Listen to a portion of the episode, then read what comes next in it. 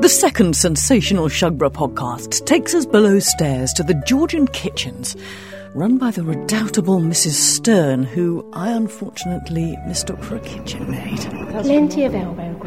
And where's Sarah, my kitchen? She- I'm Jane Markham, and during the Music and Fireworks weekend, the Shugborough estate is open as usual, and as usual, is brought to life by the likes of Mrs. Stern, the head cook, Mr. Crisp, the butler, and even Lady Anson herself, all living in the 1800s. I was lucky enough to be accompanied by Richard Kemp, Shugborough's 21st century general manager, who corrected my faux pas about the kitchen maid stuff and gave me an inkling of what it would have been like to have worked for Mrs. Stern. Stern by nature as well, so you watch it. Make sure your fingernails are clean as well. Oh dear, I put my, put my fingers in my pockets. I think this is this is what sort of date is this kitchen made to be? Well, this kitchen is um, from the 18th century, but actually it was adapted in the 19th century with this new range. I say new because 1871, it's the latest piece of equipment that's in here, otherwise, everything is older.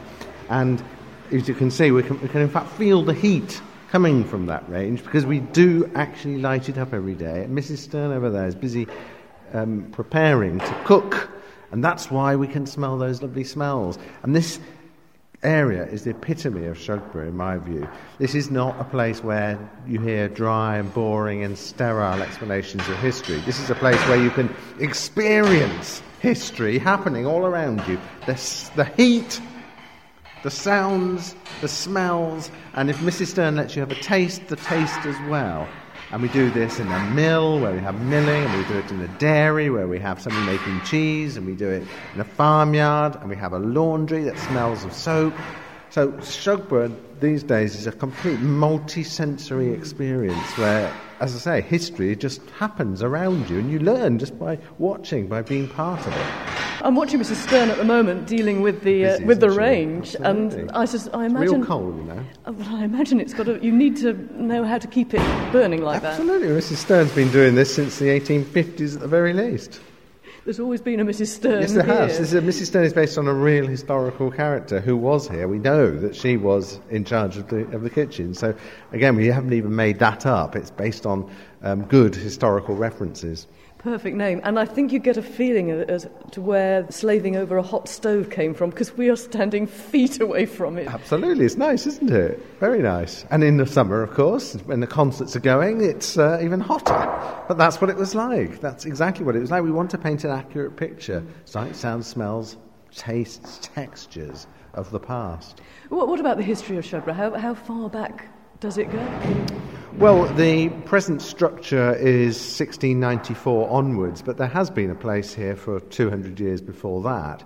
Um, but you, that, that's the earliest parts you can see. But the place was really revolutionised in 1805. 1805, the year of um, Battle of Trafalgar, was of course a really key year because this year they diverted the river, they rebuilt the house. They built the farm brand new. They built the uh, walled garden brand new, and they made lots and lots of adaptations to. Uh, oh, Mrs. Stern's on the sherry, I'm afraid. Oh dear. There's good stuff, actually. of course, yes.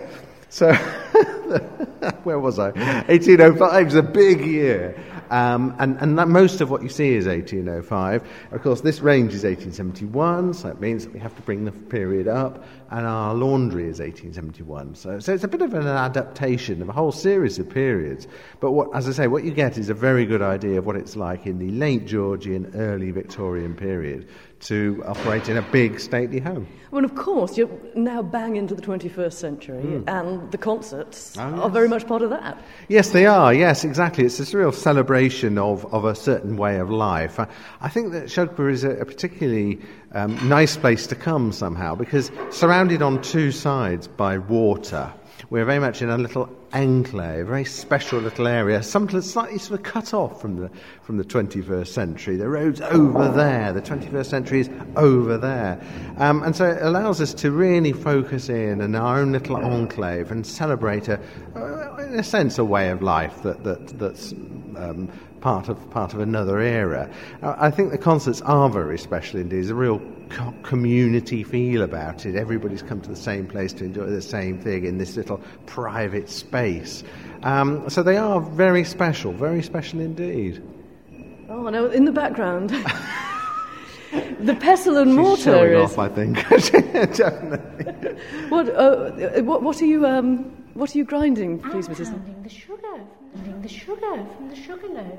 Have you seen the sugar loaf? No, I haven't. Oh, you're probably using honey, are you, from your sweeten your food? You wrap it up and you bite pieces off. Then we use the sugar nippers to cut pieces smaller. Ladies have sugar lumps in their cups of tea in the mansion house, but in the kitchen, it's pounded. And that is, well, that's icing sugar. Yes, powdered sugar, we call it. Yes, I can use it for icing the cake. And what would you use that in cooking as well? Yes, Plenty of elbow grease in this kitchen. And where's Sarah, my kitchen maid? She should be doing this. having trouble with stuff. Mm, We've got this new gamekeeper, you know. She knows the rules, no followers. Mm. I should be telling Mrs. Bonham, the housekeeper. And you can find a selection of Mrs. Stern's recipes on the Shugborough website, plus details of visiting the estate, which is open as usual during the Shugborough Music and Fireworks weekend, so you could make a day of it. Uh, the website's shugborough.org.uk, and the house and grounds and estate is open from 11 till 5 every day until October the 27th. It's 45 minutes by car from Birmingham, 15 minutes from Stafford, and 25 minutes or so from Lichfield. This year's Shugborough Music and Fireworks weekend is the 3rd and 4th of August. And if you'd like to book online for the Rock and Pop evening, which is the Friday, or the Proms Spectacular on the Saturday, you can go to www.promsconcerts.co.uk. That's Proms Concerts, all one word. But uh, I wasn't going to be allowed to leave the kitchens without expending a little bit of elbow grease. Mrs. Stern introduced me to a scrubbing device known as a donkey. Now that must weigh a ton. It's a, you call oh, it a donkey? Strong to work in this kitchen, yes. Yes, do try, oh. yes. You push it forward and back, forward and back. My goodness, let's have a, let's have a go. Oh, well done, that's it. Oh, yes, you are strong. Oh. Yes, yes. In my young day, you know, I had to kneel with one scrubbing brush. And now I've got housemaid's knee, poorly knees. So kitchen maids today, they don't know their